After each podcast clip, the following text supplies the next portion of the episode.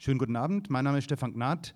Ich darf ein paar warme Worte zum Einstieg heute hier ähm, loswerden. Um was geht es heute?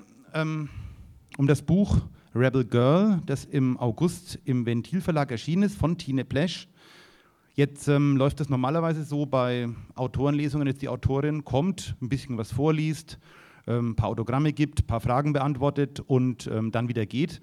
Das klappt heute leider nicht, denn Tine Plesch ist ähm, am 4. November 2004 im Alter von 45 Jahren gestorben.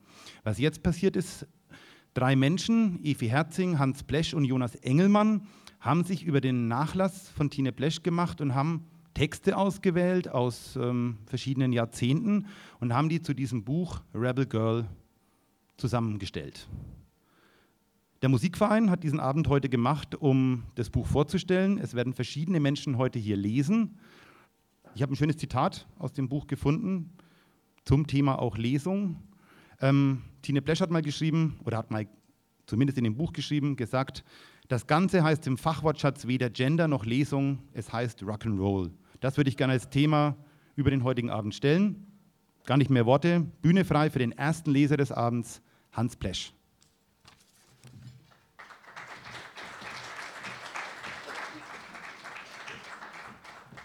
Ja, der Steff hat mich ja schon vorgestellt. Ich hoffe, ihr versteht mich jetzt auch einigermaßen gut. Wenn ich hier einen Text von mir vorlese. Tine, 1959 bis 2004.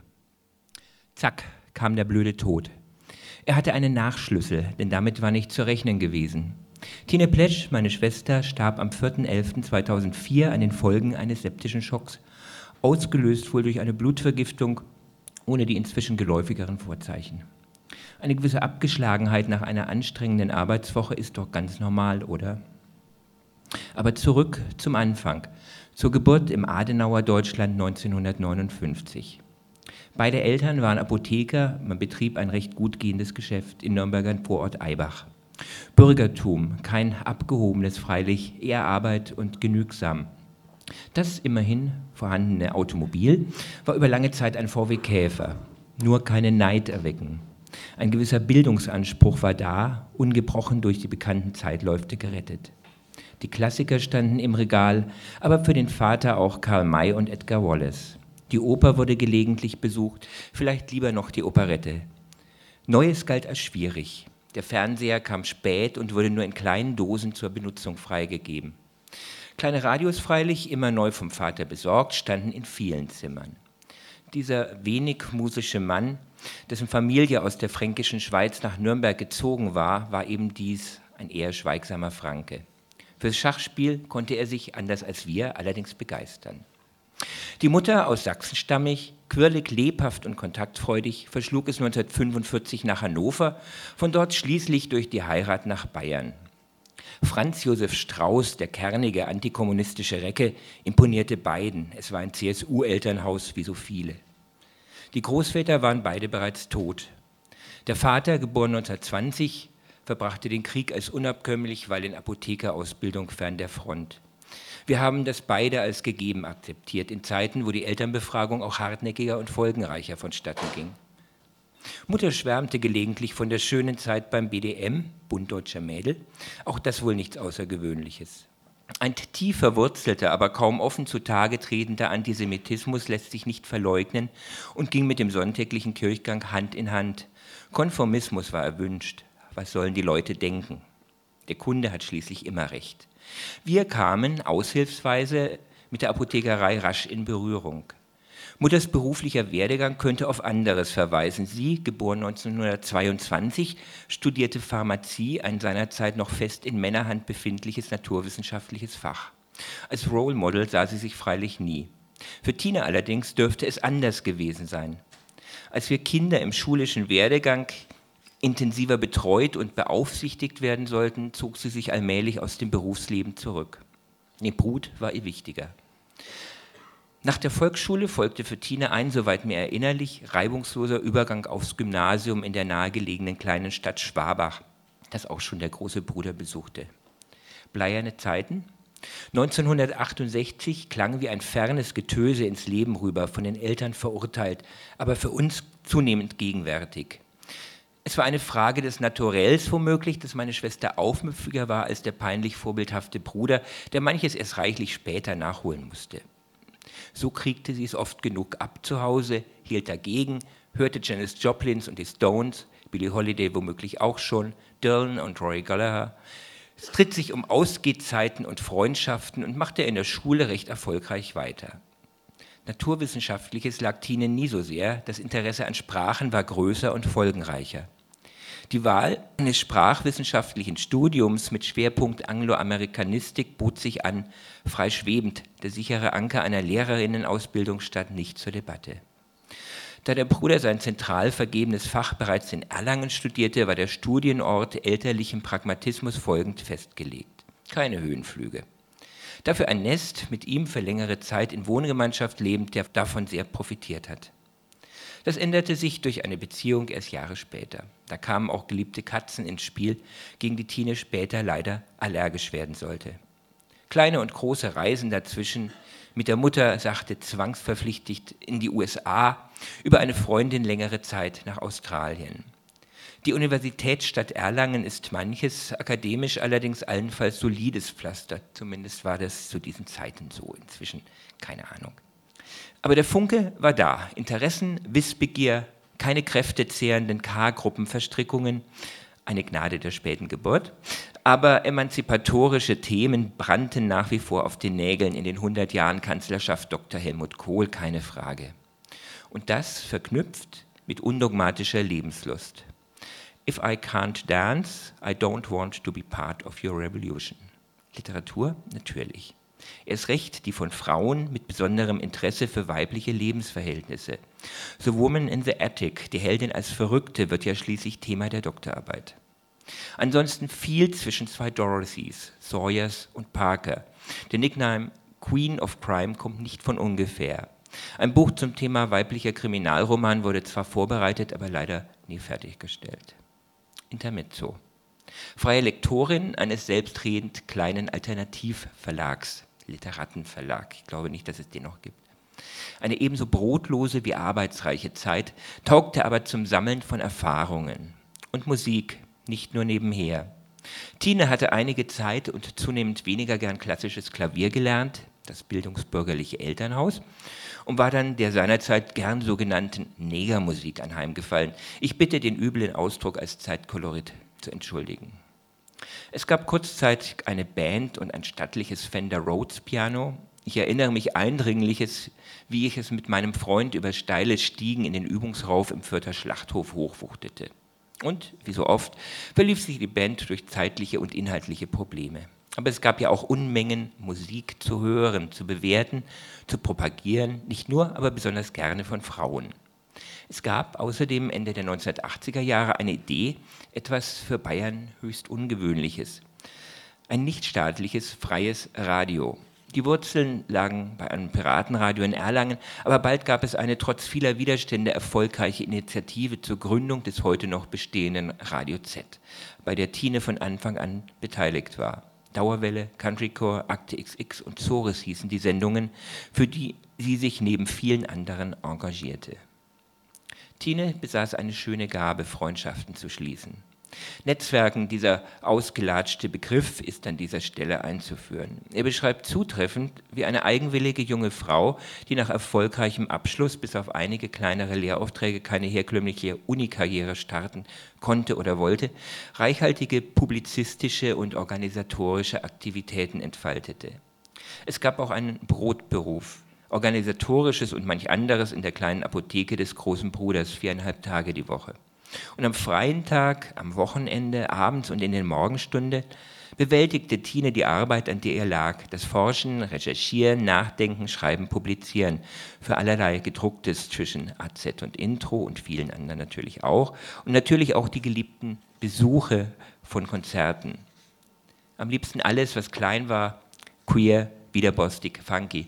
Gerne mit dem Glas Rotwein in der einen und einer Zigarette in der anderen Hand. Ich staune noch im Nachhinein, wie sie das alles schaffte. Und all das auf der Basis eines intensiv und eigenständig durchdachten Feminismus, allem zu dogmatischen abgeneigt. Lieber Emma Goldman als Alice Schwarzer, um es auf einen zugegeben arg schlichten Nenner zu bringen. Die Begegnung mit Martin Büsser, die Mitarbeit bei Testcard, ergab sich beinahe zwangsläufig. Anti-Pop als Spiegel gesellschaftlicher Bedingungen. Gesellschaftskritische Arbeit von den Rändern, aus dem Abseits. Die Frage der Relevanz war nie unumstritten, auch wenn Mensch Wertschöpfung und Prägungsmacht der Kulturindustrien außer Acht lässt. Geklärt ist da noch lange nichts. Aber wer sich mit Tines Arbeiten befasst, wird überrascht sein, welche Erkenntnisfunken sich auch aus banalem Material schlagen lassen. Und noch etwas gilt gerade unter dem Aspekt der Präsenz von Frauen in den Medien. Es hat sich nicht allzu viel bewegt seitdem. Dagegen hat Tine Zeit ihres Lebens angekämpft, mit scharfzüngigem Reden, aber kaum je unter Gebrauch ihrer Ellenbogen. Streitbar, kritisch und selbstkritisch und mit bissigem Humor. Die Eltern, auch das muss gesagt sein, haben eher wenig verstanden, worum es ihr in ihrer Arbeit ging, haben sie aber trotz aller Differenzen unterstützt. In ihrem Lebensgefährten Bernd Dienstler hatte sie jemanden, der ihr nicht zuletzt den nötigen emotionalen Rückzugsraum bot. Ich erinnere mich an das fashionable, ökologisch allerdings etwas bedenkliche US-Wohnmobilchen, mit dem sie auf Reisen durch Europa ging. Widerständige Strategien im Hip-Hop, feministische wie queere, und die aufkommenden Ladyfeste waren Themen, mit denen sie sich zuletzt viel und intensiv beschäftigte. Das Ladyfest, das durch engagierte Arbeit schließlich in Nürnberg stattfand, hat sie leider nicht mehr erlebt. So viel ist durch den unerwarteten Tod unerledigt geblieben, wurde brüsk abgebrochen. Für mich muss ich sagen, dass ich ohne die Begegnungen, Anregungen und Gespräche mit Tine nicht der geworden wäre, der ich bin.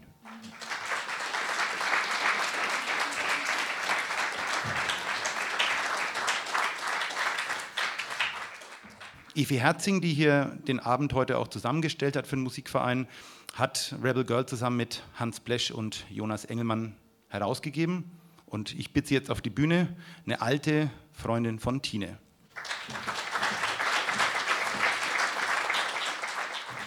Ich werde wieder Hans auch das Vorwort aus dem Buch lesen.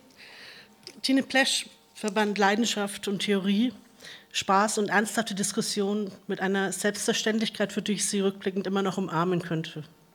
Eine Frau, wie ich seitdem keine andere mehr kennengelernt habe.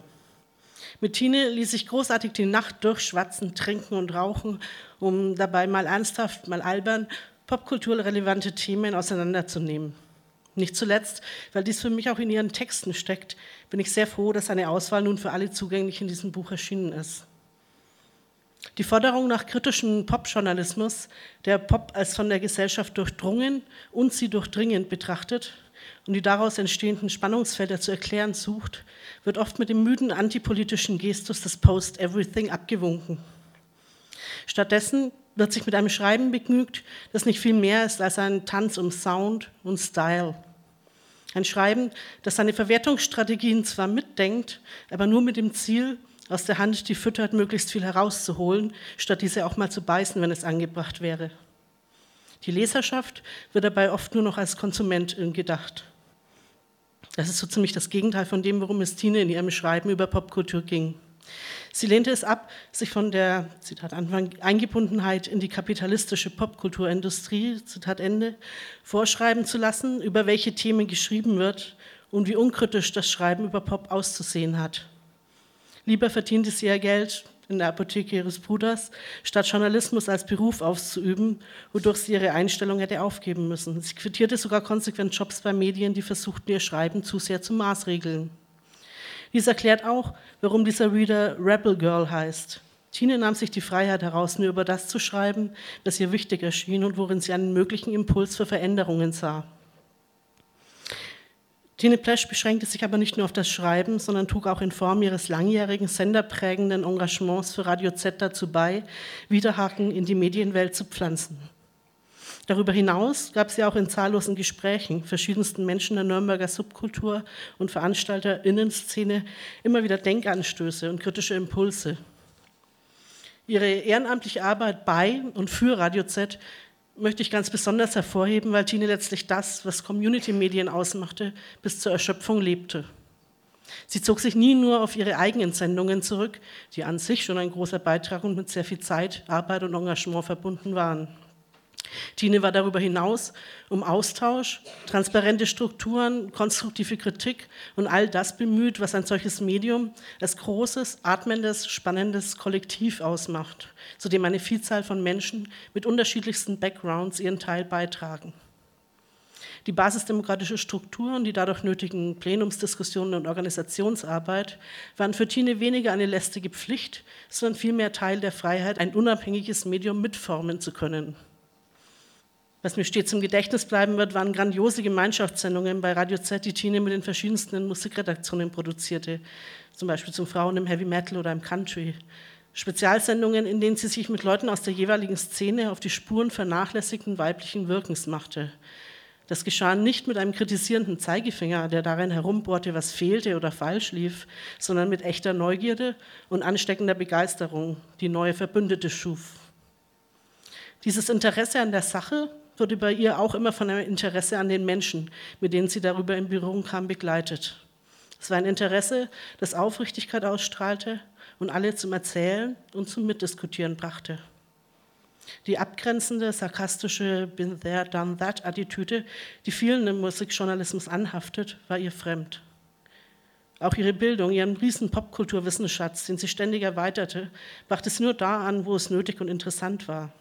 Auch das schlägt sich in ihrem Schreiben nieder. Tines Texte sind nicht akademisch gehalten, sondern sehr zugänglich. Diese Zugänglichkeit und die Geduld, die Tine bei der Sisyphus-Arbeit behielt, die feministisches Engagement bedeutet, weil immer wieder dieselben Dinge kritisiert und erklärt werden müssen, bewundere ich nach wie vor sehr. Aber zurück zum Rebel Girl. Für Tine sollte Rock- oder Popmusik nicht nur als Feierabendberieselung verstanden werden, die fit macht für den nächsten Arbeitstag, sondern sie erinnerte uns daran, dass es da ja auch mal um Rebellion ging, gegen eine starre, engstirnige Gesellschaft und ihre Vorschriften und Lebensweisen. Sie war überzeugt davon, durch kritische und politische Popkultur etwas verändern zu können, sofern diese ihr eigenes Scheitern und ihre unabänderliche Eingebundenheit in die kapitalistische Popkulturindustrie stets mitdenkt und tatsächlich auch thematisiert. Feministische Popkultur war für Tine ohne eine linke Dissenskultur, deren letztliches Ziel die Überwindung des patriarchal-kapitalistischen Systems darstellte, nicht denkbar. Da war es nur schlüssig, dass sie sich gerne auf die Suche nach dem Rebellischen in der Popkultur machte, die leider immer wieder ernüchternd bei der Feststellung endete, dass Rebellion im Pop so gut wie immer männlich kodiert ist. Tine wurde nicht müde daran zu erinnern, dass die Unsichtbarkeit von Frauen in der Popgeschichte noch lange nicht bedeutet, sie existierten nicht. Tine zeigte gern die Mechanismen auf, die dazu beitragen, Frauen aus der Popkultur herauszuschreiben beispielsweise indem sie auf ihr Aussehen oder bestimmte Rollen reduziert werden und in entmündigenden Ton über Künstlerinnen geschrieben wird. Demgegenüber hob sie Aspekte hervor, die der Mainstream-Journalismus bei der Beschreibung von Frauen nicht für beachtenswert empfand. Übersehene und übergangene Künstlerinnen sichtbar zu machen, war eines von Tines Hauptanliegen. Insbesondere die aus der Reihe und Rolle fallenden, die rebellischen, die experimentierenden. Dabei war ja eine von explosivem Dilettantismus geprägte Post-Punk-Band genauso bedeutsam wie eine technisch versierte Free-Jazz-Musikerin. Es waren aber nicht nur Musikerinnen, die Tine in die Popkulturgeschichte einschrieb. Daneben hatte sie auch Interesse an Kunst und Literatur und eine spezielle Vorliebe für Krimis mit weiblichen Hauptfiguren und von Autorinnen. Nicht umsonst trug sie den Spitznamen Queen of Crime. Als Tine mit ihrem Tod so plötzlich ein Loch in unser Leben riss, war das für ein paar Frauen aus ihrem Freundeskreis der Funken, der den Impuls entflammte, ein Ladyfest zu ihrem Gedenken zu organisieren. Denn sie hatte sich sehr für die Idee der auf der feministischen Right Girl Action Philosophie basierenden Ladyfeste begeistert. Eine große, vielschichtige Gruppe von Frauen vernetzte sich dazu. Frauen aus den verschiedensten Ecken und Szenen von Nürnberg. Und sie organisierten zusammen ganz DIY 2005 ein großes Ladyfest im Café in Nürnberg. Dieses Ladyfest, das von Ausstellungen bis Musik, von Workshops bis zu Filmen, von Vorträgen bis zu Scene Culture, von Punkrock Aerobic bis zu DJ Culture, alles Erdenkliche an kritischen und hedonistischen Ideen und Auftritten zusammenbrachte, war auf der einen Seite für viele unter uns, die Tine gut kannten, eine Möglichkeit, gemeinsam mit der persönlichen Trauer fertig zu werden und für alle eine ganz besondere Form, Tines Arbeit wertzuschätzen. Eine Auswahl ihres Werks war als Text- und Hörausstellung auch Teil des Ladyfestes. In Erinnerung daran möchte ich mit folgendem Gedanken enden. Ich denke, das Wichtigste, was dieser Reader in Tines Sinne leisten könnte, wäre nicht ein Werk zu sein, das sie auf ein Podest stellt, sondern ein Buch zu sein, das den Leserinnen und Lesern lose Enden zuwirft, die dazu anstiften, selbst aktiv zu werden. Sich nicht einfach umspülen zu lassen, sondern einen etwas kritischeren Blick auf die Popkultur zu werfen. Diese Kritik auch zu äußern, im Bekanntenkreis zu diskutieren oder selbst zu schreiben, zu blocken, Radio oder Musik zu machen. An die Möglichkeit von Veränderungen zu glauben, sich zu engagieren. Ach, einfach in irgendeiner Form dieses Feuer aufzunehmen und weiter zu verbreiten, mit der diese unverschämt liebenswerte und großartige Frau unsere Welt zum Funkeln gebracht hat.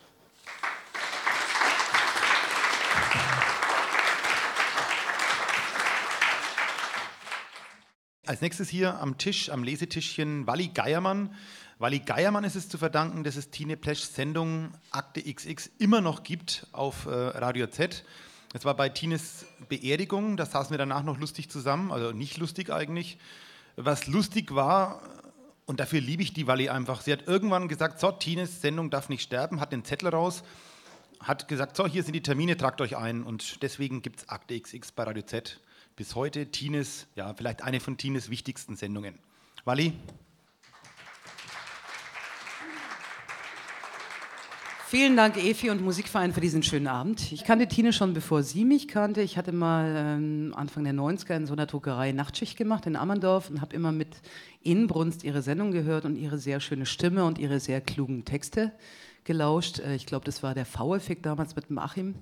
Dann 93 bin ich zu Z gestoßen bei ZFNS, der zentralfeministische Neuschock. Ich konnte bei Tine unter die Fittiche schlüpfen und sie hat mir sehr viel beigebracht und sehr viel mitgegeben. Und Tine begleitet mich eigentlich immer noch, seit sie weg ist. Immer wieder mit so Geschichten, was wird sie sagen zu MIA und Santi Gold? Was wird sie sagen zu unserer neuen und ersten Kanzlerin?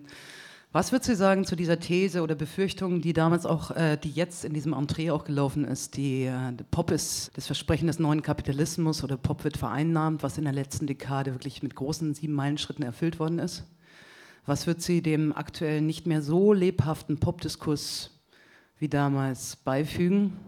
Das Ding ist, ähm, Mensch kann sich so denken, was Tine gesagt hätte, aber äh, Tine war in, immer Inputgeberin.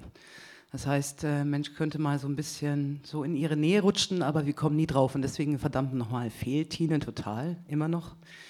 Ja, gut. Ich lese einen Text zu äh, Rock She Writes, Musikjournalismus. Wie können Journalistinnen zu einer Selbstverständlichkeit von Musikerinnen in den Medien beitragen? Das war ein Vortrag zum Frauenmusiksymposium Hamburg 1999.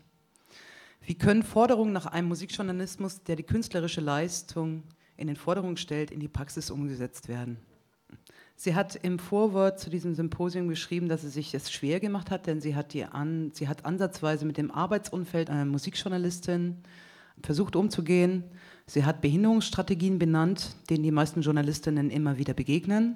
Und zum Schluss führt sie die Möglichkeit anderer Schreibweisen auf oder zumindest ansatzweise die Praxisfrage. In the beginning die Sozialisation. Jungsweltmusik, Kanon, Sammelwut, Fachgespräche.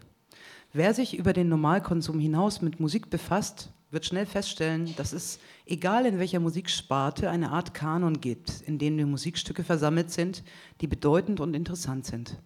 Natürlich ist es unerlässlich, diese Musik zu kennen, um mitreden zu können. Und fast ebenso natürlich sind, die hier Anwesenden wird es nicht wundern, in diesem Kanon hauptsächlich männliche Mitmenschen mit ihren Kompositionen anzutreffen. Musik machen, Platten sammeln und endlose Fachgespräche dienen zunächst in der Pubertät zur Ich-Identitätsbildung von jungen Männern, die kein Interesse oder keine Fähigkeit auf anderen, üblicherweise als maskulin definierten Gebieten haben. Musik zuweilen ja auch als schöngeistige und damit eher weibliche Angelegenheit betrachtet, mutiert so zur Männersache, aus der die Frauen unbedingt herausgehalten werden müssen. Sonst gehen die ja die sorgsam konstruierten Geschlechtsunterschiede vollends verloren. Aus Sammelleidenschaft und Expertentum entsteht der erwähnte musikalische Kanon, sowie das jeweils durch eine bestimmte Gruppe und ihre jeweilige musikalische Leidenschaft bestimmte Totschlagargument guter Musik um die geht es im Zweifelsfall immer. Und damit wird generell gerechtfertigt, dass Musikerinnen nicht auf der Liste der wichtigen Werke zu finden sind. Es war ja keine Absicht, es ging ja um gute Musik. Männer basteln so eine Männergeschichte, in der Frauen nur vorkommen, wenn ihr Erfolg nicht zu übersehen ist. Oder wenn sie zusätzlich geschickt dem Arsenal der patriarchalen Kapitales entlehnter Geschäfts- und Ausbeutungsmethoden bedient haben oder sie einer angesagten Clique zuzuordnen sind. Tine Lucius Jackson irgendwie erwähnt. Äh, ich war beim Konzert von Lucius Jackson, die am Vorprogramm von den Beastie Boys in München gespielt haben. Ihr Vorprogramm hat sich irgendwie dadurch ausgezeichnet, dass sie die ganze Zeit mit Ausziehen, Ausziehen angebrüllt worden sind. Das dazu. Der sich als alternativ industrie- und kapitalfern sowie politisch definierende Musikexperte verhält sich leider kaum anders. Höchstens funktionieren die Abgrenzungsmechanismen noch subtiler. Gerade hier konstituiert sich das Kenner-Ich über schwer zugängliches Detailwissen. 1000 Mail-Order und immer noch ein Kleinstlabel mehr in meist homosozial geprägten Umgebungen wie Übungsräumen, Konzertkneipen oder zu kleinen Plattenarchiven alternativer Rundfunkstationen liebevoll diskutiert, suggerieren effektvoll, dass das richtige Wissen eine unendliche Geschichte ist. Wer hier nicht mitreden oder mitblaffen kann, findet schwer den Weg hinein. Denn der Kandidat, die Kandidatin mit dem punktuellen Wissen wird erstmal ignoriert. Wer sich den nötigen Raum nicht nimmt, sieht sich schnell ausgebotet. Neben dem undefinierten Wissen zählt auch die Fähigkeit, draufzureden zu können. Diese Neigung zu monologisch monumentalen Fachgesprächen, manchmal in kaum nachvollziehbarem Expertenjargon, dieses Herauskehren des eigenen, letztlich auch nur begrenzten Spezialistentums, langweilt einerseits und schreckt ab, da das eigene Wissen allzu gering erscheint und die ungute Ahnung aufkommt, nie genug wissen zu können. Gleichfalls wenig verlockend wirkt auf einige Frauen das stundenlange Herumwühlen in Plattenläden auf der Suche nach den richtigen Scheiben. Vor allem, wenn Frauen sich dann auch noch vom Verkäufer sagen lassen müssen, dass sie gerade die falschen kaufen. Das kenne ich von Lead with a Bass, übrigens. hey, voll die Fuck-Platten, die du gekauft hast, weil die sind total uncool. Drei Behinderungsstrategien lassen sich hier ausmachen. Expertengespräche, Großmäuligkeit, Besserwisserei.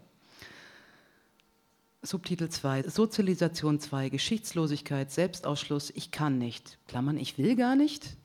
Diese Sozialisation junger Frauen in die Musik erfolgt zumeist über Objekt- und Konsumentinnenrollen in den verschiedenen Variationen als begehrtes oder gehasstes Liebesobjekt in Songs, als Tänzerin vor der Bühne, als Sexobjekt, Groupie bei Konzerten, als Fan, allenfalls als Sängerin im Sinne von Interpretin, nicht als Fachperson, nicht als aktive Teilnehmerin auf der Bühne. Diese Perspektiven der jungen Frauen werden in den Musikdiskussionen nicht ernst genommen weder als Themen an sich noch in ihren frauenspezifischen Implikationen. Es mangelt also auch an Vorbildern und es mangelt an einer kontinuierlich dokumentierten Geschichte von Frauen in der Musik. Der Kanon müsste gründlich umgeschrieben werden, um den Eindruck zu vermeiden, dass Musikerinnen und Musikjournalistinnen das Rad immer wieder neu erfinden müssten. Nicht von ungefähr wurde zum Beispiel in der fast gesamten Riot Girl-Diskussion vergessen, auf die feministisch-lesbisch-autonomen Strukturen zurückzuverweisen, die sich Frauen in den 70ern geschaffen haben. Auch Frauen im Musikjournalismus wissen wenig voneinander, können sich kaum aufeinander beziehen. Für die USA hat das von Ann Powers und Evelyn McDowell herausgegebene Buch Rock She Wrote einen Ansatz geschaffen. Für die BRD müsste hier noch Pionierinnenarbeit geleistet werden. Frauen, die sich mit Musik befassen wollen, sehen sich schnell als Einzelkämpferinnen, die sich erstmal Zugang zum Wissenskanon der Männer erobern müssen, um mitreden zu können, um in Folge eigene Schwerpunkte setzen zu können.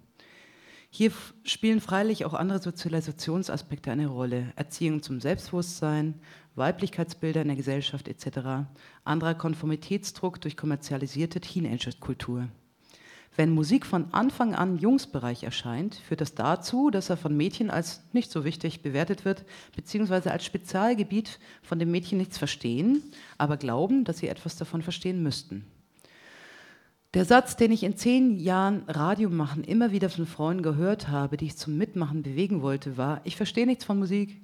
Dieselben Frauen verstanden durchaus etwas von Politik, Gewerkschaften, der französischen Revolution, und vielem mehr. Dokumentiert sich hier einerseits eine gerade bei Frauen häufig auftretende Unsicherheit, die sich oft als ich kann nicht äußert. So ist andererseits auch festzustellen, dass Musik ihnen zum Teil als gar nicht wichtig oder interessant, als nicht politisch, als nicht feministisch genug erschien, um sich damit näher zu befassen. Oder aber sie sitzen, wie die von mir gern und oft zitierte Barbara Kirchner das formuliert hat, dem Mythos auf, das Auskennen entsprechend der Quantität der in ihren Datenbanken und Plattensammlungen vertretenen einzelnen Digits geeicht wäre. Damit akzeptieren sie den Unsinn, der aus der symbiotischen Beziehung von Stückzahl, Absatz, Interesse der Plattenindustrie und anal fixierten Psychodreck postpubertärer Jungs entstanden ist. Schönes Brett.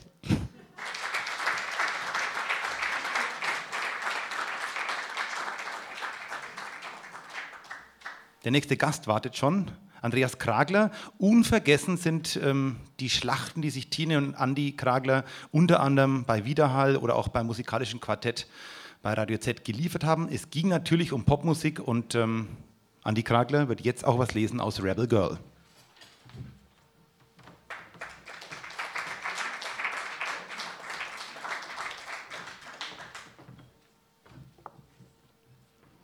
Ich weiß zwar nicht, welche Schlachten du äh, da am Radio ob dein Radio geblutet hat oder ich. Also es war eigentlich immer ganz harmonisch bei uns. Wir haben uns natürlich auch, äh, wir haben diskutiert, das ist durchaus äh, wahr, aber ähm, das war, glaube ich, immer fair. Den Text, den ich ausgesucht habe, das ist auch ein Text, ähm, wo ich eigentlich dann überrascht war, wie ich den jetzt ähm, vor der Veranstaltung nochmal durchgelesen habe dass er mir neu war, weil ich dachte eigentlich, ich hätte den schon gelesen, aber ich habe offensichtlich einfach mit Tine da ähm, über diese Figur äh, gesprochen. Wir haben viele diese, dieser Dinge, diese Texte ähm, sind mir irgendwie bekannt, wobei ich die tatsächlich nicht gelesen habe. So geht es mir mit diesem auch und es ist doch schön und äh, da möchte ich diesen Dank auch gleich nochmal äh, wiederholen an äh, euch drei, äh, dass ihr dieses Buch rausgebracht habt. Gender Trouble, Billy Tipton und ihr Leben als Mann. International Sweethearts of Rhythm. Männerbands waren überlegen. Rückblickend kann ich sagen, nachdem ich drei Jahre mit einer Frauenband unterwegs gewesen war, dass die Musikerinnen sehr gut waren. Aber sie wurden unten gehalten, vor allem im Jazz. Wenige Frauen sind Jazzmusikerinnen geworden, die meisten sind kommerzielle Musikerinnen geworden oder spielen in philharmonischen Orchestern oder dergleichen. Jazz war eine Männerwelt. Ich habe Glück gehabt, dass ich meine Karriere während des Zweiten Weltkriegs begonnen habe. Ich habe Glück gehabt und bin reingekommen, als Frauen gerade gefragt waren. Ich habe Musik gemacht und ich bin unterwegs gewesen. Das war unsere Zeit, die 40er, da konnten wir es schaffen. Ich war Schlagzeugerin, das wollten wir voranbringen. Frauen. Aber wenn ich in eine Männerband gegangen wäre, mehr musikalische Erfahrung um mich gehabt hätte, wäre ich wahrscheinlich eine bessere Musikerin geworden. Roberta Ellis in den 1940ern, Drummerin in Billy Tiptons Quartett. Und Nat Handhoff ist der zweite, der diesen Text einleitet, ein Jazzkritiker. Meine Highschool-Kumpels und ich sind damals in Boston zu Woody Hermans Konzerten gegangen und wir haben gekichert und uns auf die Schenkel geschlagen, wenn Woody mit seiner Freakshow kam, mit der Trompeterin Billy Rogers und der Vibraphonistin Margie Hyams. Gender Trouble hat Judith Butler ihr Buch über das Unbehagen der Geschlechter genannt und damit eine bis heute anhaltende Diskussion losgetreten. Billy Tipton, 1914 in Oklahoma City geboren und am 21. Januar 1989 gestorben, hat die Theorie Butlers gelebt. Aus Dorothy Lucille Tipton wurde Anfang der 1930er Jahre Billy Tipton. Dorothy Lucille hätte mit hoher Wahrscheinlichkeit eine Karriere als A. Ehemann, äh, Ehefrau natürlich, B, Konzertpianistin oder C, Klavierlehrerin offen gestanden. Billy Tipton, Pianist, Saxophonist, Bandleader, Entertainer, konnte dagegen schon in den 1930ern beginnen, was der Schlagzeugerin Roberta Ellis erst in den 1940ern möglich war. Reisen und in einer Band spielen. Leben und Musik professionell in Einklang bringen, Schlagzeilen in den Zeitungsberichten aus aller Welt machte Billy Tipton erst, als er tot in seinem Wohnwagen gefunden wurde. Bei der Leiche des Musikers und Agenturbetreibers Billy Tipton handelte es sich um den Körper einer normal entwickelten 74-jährigen Frau. Oklahoma City entstand am 22. April 1889 durch eine vom US-Kongress angekündigte Landfreigabe per Startschuss. Auf los, neue Heimat also. Die vorherigen BesitzerInnen waren in den Indianerkriegen getötet bzw. von den neuen Herrschenden auf anderes Land verwiesen worden. Reservate, neue Stadt, neues Glück, neue Identität. Mark Dorothy Lucille Tiptons Vater, von Beruf Mechaniker, für alles, vom Auto bis zum Flugzeug, ihr auch nie verziehen haben, dass sie Billy wurde, so hätte er, der beruflich als Fahrer und Flieger keine Risiken scheute, sich selbst doch gut in ihr wiederfinden können. Immerhin, dass Dorothy Lucille sich ganz Tomboy-mäßig gut gegen Raufbolde aus der Nachbarschaft halten konnte, war ihm Anlass zum Lob. Genau wie das erste kleine Auto mit Verbrennungsmotor, das er seiner Tochter baute, ein Zeichen von Stolz war. Billy sollte sich später dann auch gut mit Autos auskennen, ein eindeutiges Erkennungszeichen geschlechtlicher Identität. Wir erinnern uns an einen liebenvollen, besorgten Mann. Er liebte seine Pfeife und sein kaltes Bier. Er rauchte Zigarren im Club und auf dem Weg nach Haus. Er konnte prima einen Betrunkenen auf der Bühne spielen, aber zu Hause war er nie betrunken. Zu Hause kümmerte er sich um alles zwischen Mechaniker und Klempnerarbeit und er mähte auch gern den Rasen. Was du auch gebraucht hast, er konnte es erledigen. Soweit Loretta Cruz, Schwester von Billys dritter Frau Betty Cox. Loretta fiel aber auch auf, dass Billy immer schauspielerte, ob am Klavier oder anderswo. Dass Billy allerdings eine Frau war und die Rolle eines Mannes nur spielte, erscheint auch ihr im Nachhinein unvorstellbar. Doch Mann sein oder Frau sein ist nun einmal nichts anderes als das Ausagieren eines bestimmten Sozialverhaltens, für das die biologische Männlichkeit gemeinhin als Voraussetzung gilt. Geschlecht basiert also auf Maskerade. Die Maske spielt in vielen Kontexten der US-amerikanischen Geschichte eine wichtige Rolle. Auch der Sänger Robert Zimmerman spricht von seiner Bob Dylan-Maske. Die Geschichte der Tiptons ist kurioserweise voll von Namen, die keinen eindeutigen Rückschluss auf das Geschlecht zulassen. Billys Großmutter mütterlicherseits hieß Mattie, Billys Mutter Reggie nannte sich auch offiziell Reginald May, ihr Cousin wurde Bonnie gerufen, Billys erste Freundin hieß Non Earl, der dritte Mann von Billys Mutter Reggie hieß Lynn und überhaupt ist Billy eine gebräuchliche Abkürzung für Lucille. Zur selben Zeit wie Billy Tipton fingen auch einige andere Billys an, im Jazz eine Rolle zu spielen. Billy Eckstein, Billy Strayhorn und Billy Holiday, alles Schwarze. Und damit Jazz hin, Jazz her, eine ganze Welt von Billy Tipton entfernt. How many sexes are there? Three. The male sex, the female sex and the insects. Insects. Insects ein wenig verschliffen ausgesprochen wird aus dem Plural des Wortes Insekten das Geschlecht dazwischen. The Insects, ein Moderationsscherzchen Billy Tiptons. Während sich weiße männliche Musiker nachts problemlos in den Jazzkneipen des Oklahoma Vergnügungsviertels Deep Deuce zum Jammen sehen lassen konnten, war dererlei für eine Frau unmöglich. Wenige weiße Frauen schafften es überhaupt bis zur Laufbahn als Jazzmusikerin, eine davon war Norma Teagarden. Heute ist freilich vor allem ihr Bruder Jack Teagarden bekannt. Aber wer weiß auch schon, dass der damals schon große Cap Calloway, Heidi, Heidi, Heidi, ho, eine Schwester namens Blanche hatte, die ihm überhaupt erst auf die Bretter half. Die große Förderin der Geschwister Teagarden war Mutter Helen, die eine Pension betrieb, ein Hafen für ihre Kinder und ein Lebensraum für Leute aus dem Showgeschäft. Hier begann Billys Leben als Mann denn als Frau hätte sie keine Chance. Ich habe Jobs gemacht, die meine Brüder nie angenommen hätten, erklärte Norma Tiegarden. Damals, als ich anfing, war es für Frauen viel schwerer, Arbeit zu kriegen. Sie würden lieber jeden Erstbesten nehmen, bevor sie eine Frau engagierten. Das war in den 1930ern. Die Depression war voll im Gang. Billys Eltern waren nach bitteren Kämpfen um Geld und Sorgerecht geschieden worden. Als auch Mutter Reggies zweite Ehe scheiterte, verließ Billy ihr gut behütetes Dasein bei Tante Bess in Kansas und ging zurück nach Oklahoma. Dort brauchte sie einen Job, nicht nur für sich, sondern auch für Reggie, schon alleine deshalb, weil sie nicht monatelang bei ihren Cousinen auf dem Boden schlafen wollte. Für Reggies arme Schwester Cora war sie bloß ein weiteres Kind, das Hilfe brauchte, und die wurde nicht verweigert.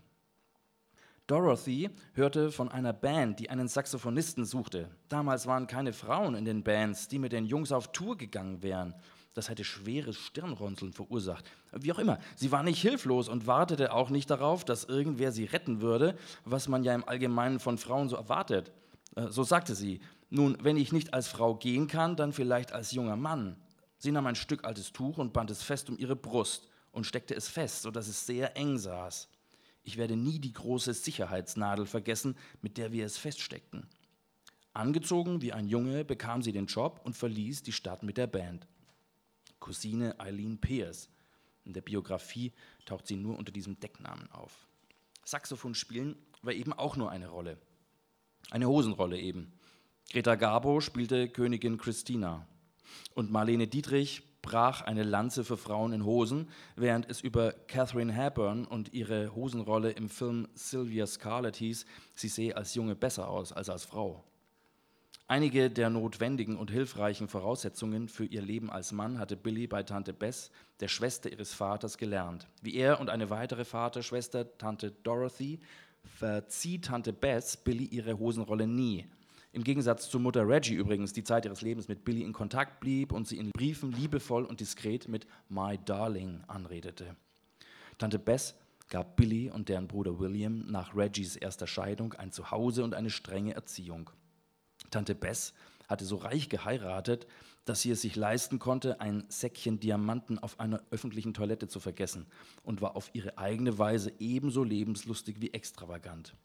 Später besaß sie einen Nachtclub und zog mit einem jungen Pferdetrainer über die Rennpisten. Tante Bess sorgte aber auch für eine herausragende musikalische Erziehung. Billy lernte Geige, Saxophon und vor allem Klavier. Und Billy lernte Stil, denn Tante Bess hatte sehr strikte Vorstellungen von sozial akzeptablem Verhalten. Das betraf Sprache, Kleidung und Auftreten. Und so erklärte sich Dorothy für fünf Jahre jünger und der junge Billy erschien in den Augen eines etwa gleichaltrigen Betrachters lediglich als ein Teenager wie ich, der sich durchschlagen muss. Just a teenager like me, trying to get by. Clarence Cale, Pianist bei den Banner Cavaliers. Nur im Unterschied zu den meisten war Billy stets makellos gekleidet. Billy war kein Country-Musiker und Billy war immer gut angezogen. Nur ein Teenager, aber wirklich gut gekleidet.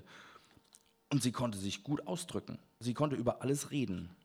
Billy sah nicht aus wie ein Mann, sondern wie ein Musiker, der sich für die Bühne in Schale geworfen hatte. Billy arbeitete stetig an einem Ziel, Musik zu machen und dabei auszusehen wie jeder andere, nur ein bisschen besser. Und so fanden auch frühere Mitwisser ihr Leben als Mann keineswegs besonders befremdlich.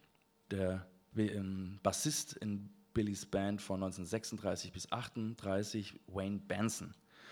Es war allgemein bekannt in der Band und unter den Jungs und so, dass sie eine Frau war.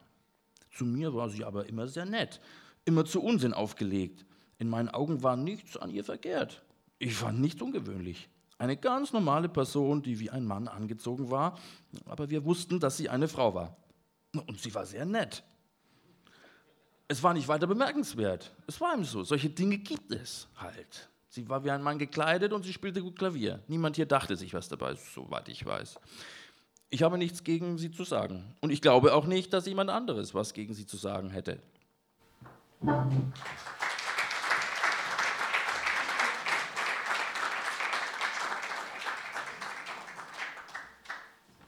Einen Beitrag haben wir noch. Es geht die Mehr, dass der Rotweinfleck auf dem Teppichboden in Tines alter Wohnung von ihr stammt, aber was genau ist, weiß man natürlich nicht. Eine gute Freundin von Tine, Birgit Plappert, macht bis heute Akte XX auf Radio Z, Tines großes Magazin.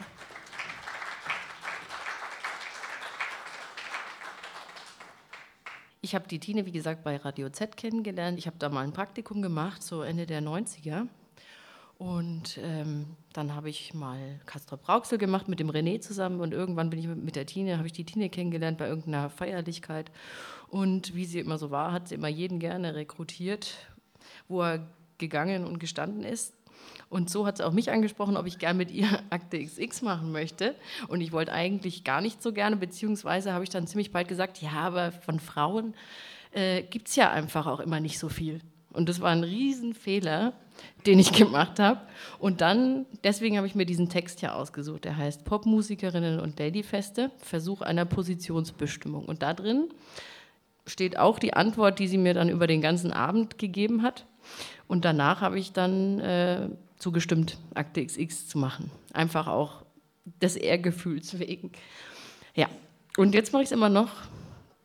Ich muss auch oft an sie denken natürlich. Ja, dann fange ich mal an. Popmusikerinnen und Ladyfeste, Versuch einer Positionsbestimmung.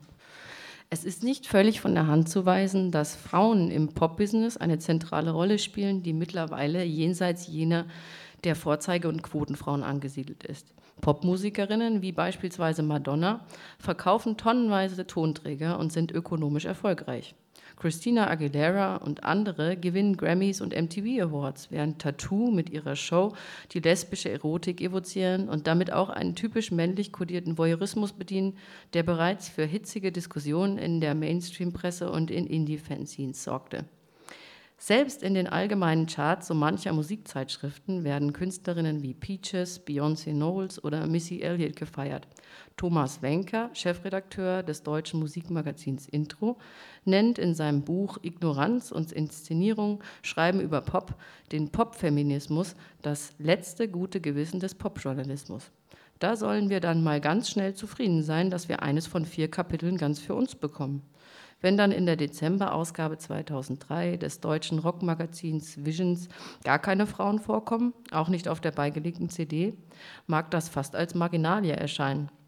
Denn schließlich hat Visions eine Redakteurin und einige freie Mitarbeiterinnen im Team. Also schwamm drüber, oder?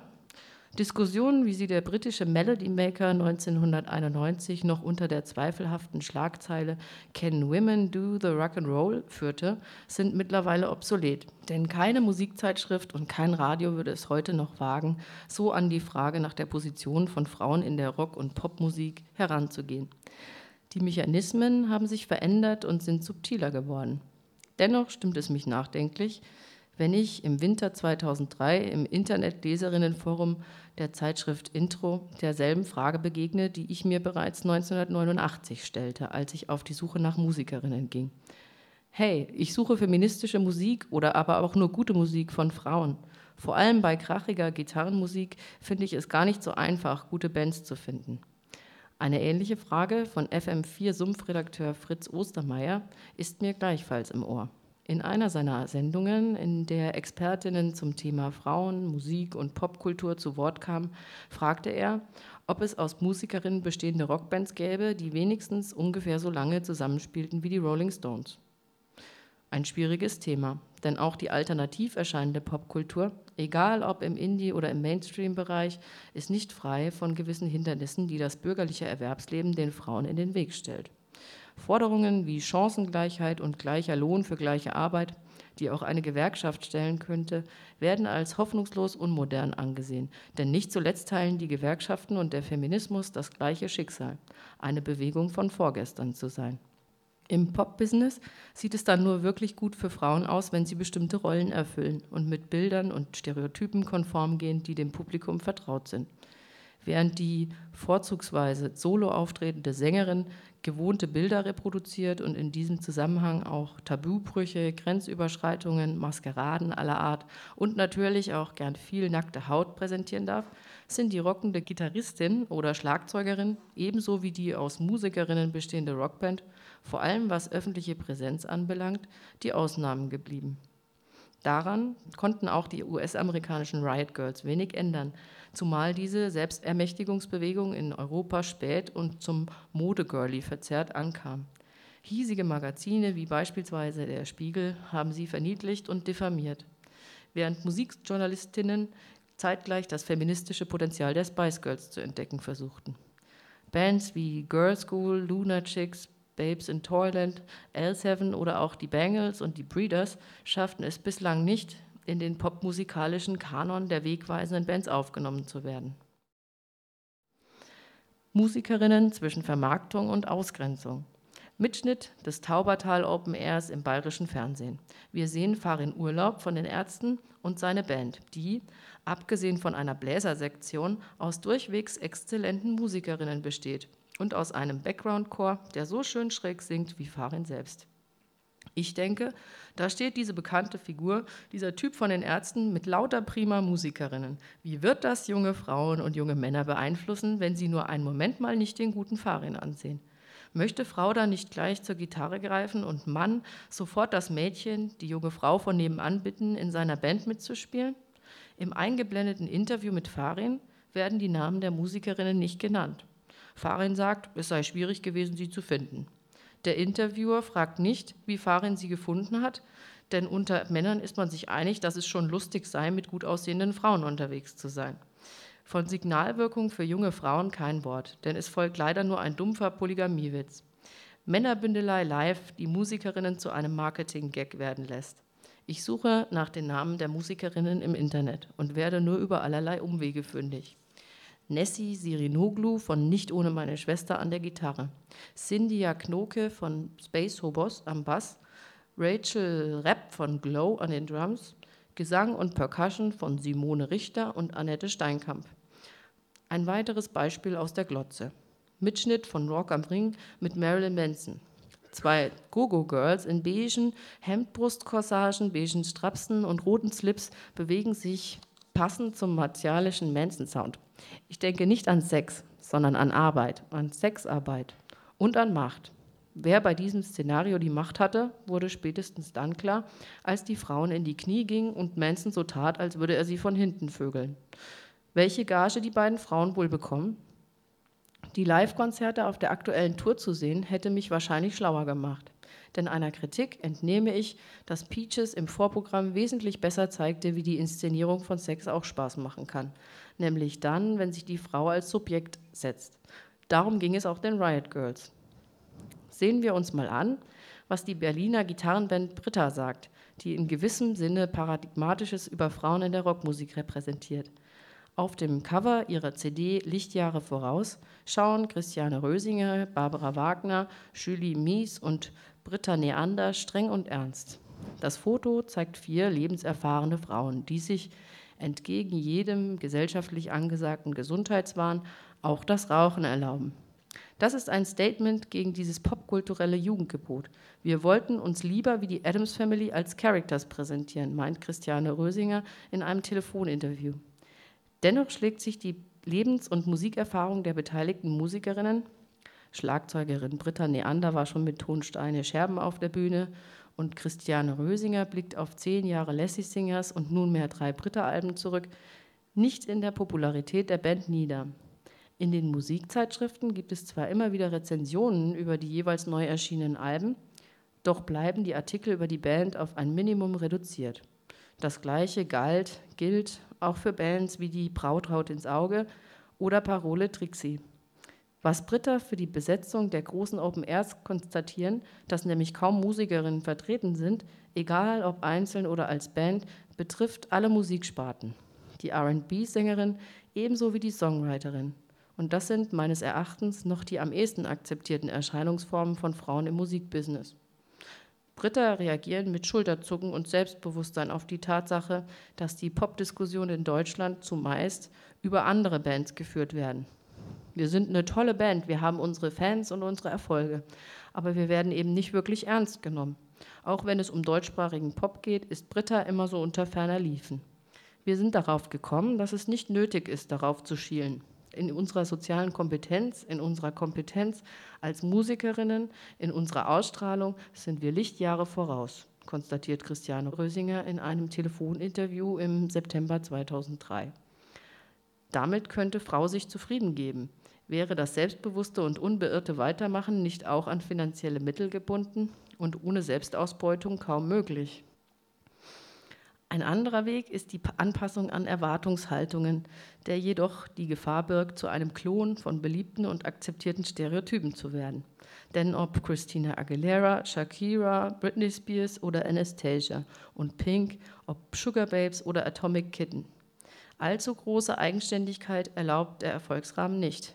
Die älteren Damen des Showgeschäfts, ob sie nun Little Annie, Patti Smith oder Marianne Faithful heißen, werden eher totgeschwiegen außer sie huldigen allgemeinverständlichen Fitnessidealen wie beispielsweise Tina Turner oder sie realisieren die immer wieder trendigen Körperideale wie zum Beispiel Cher.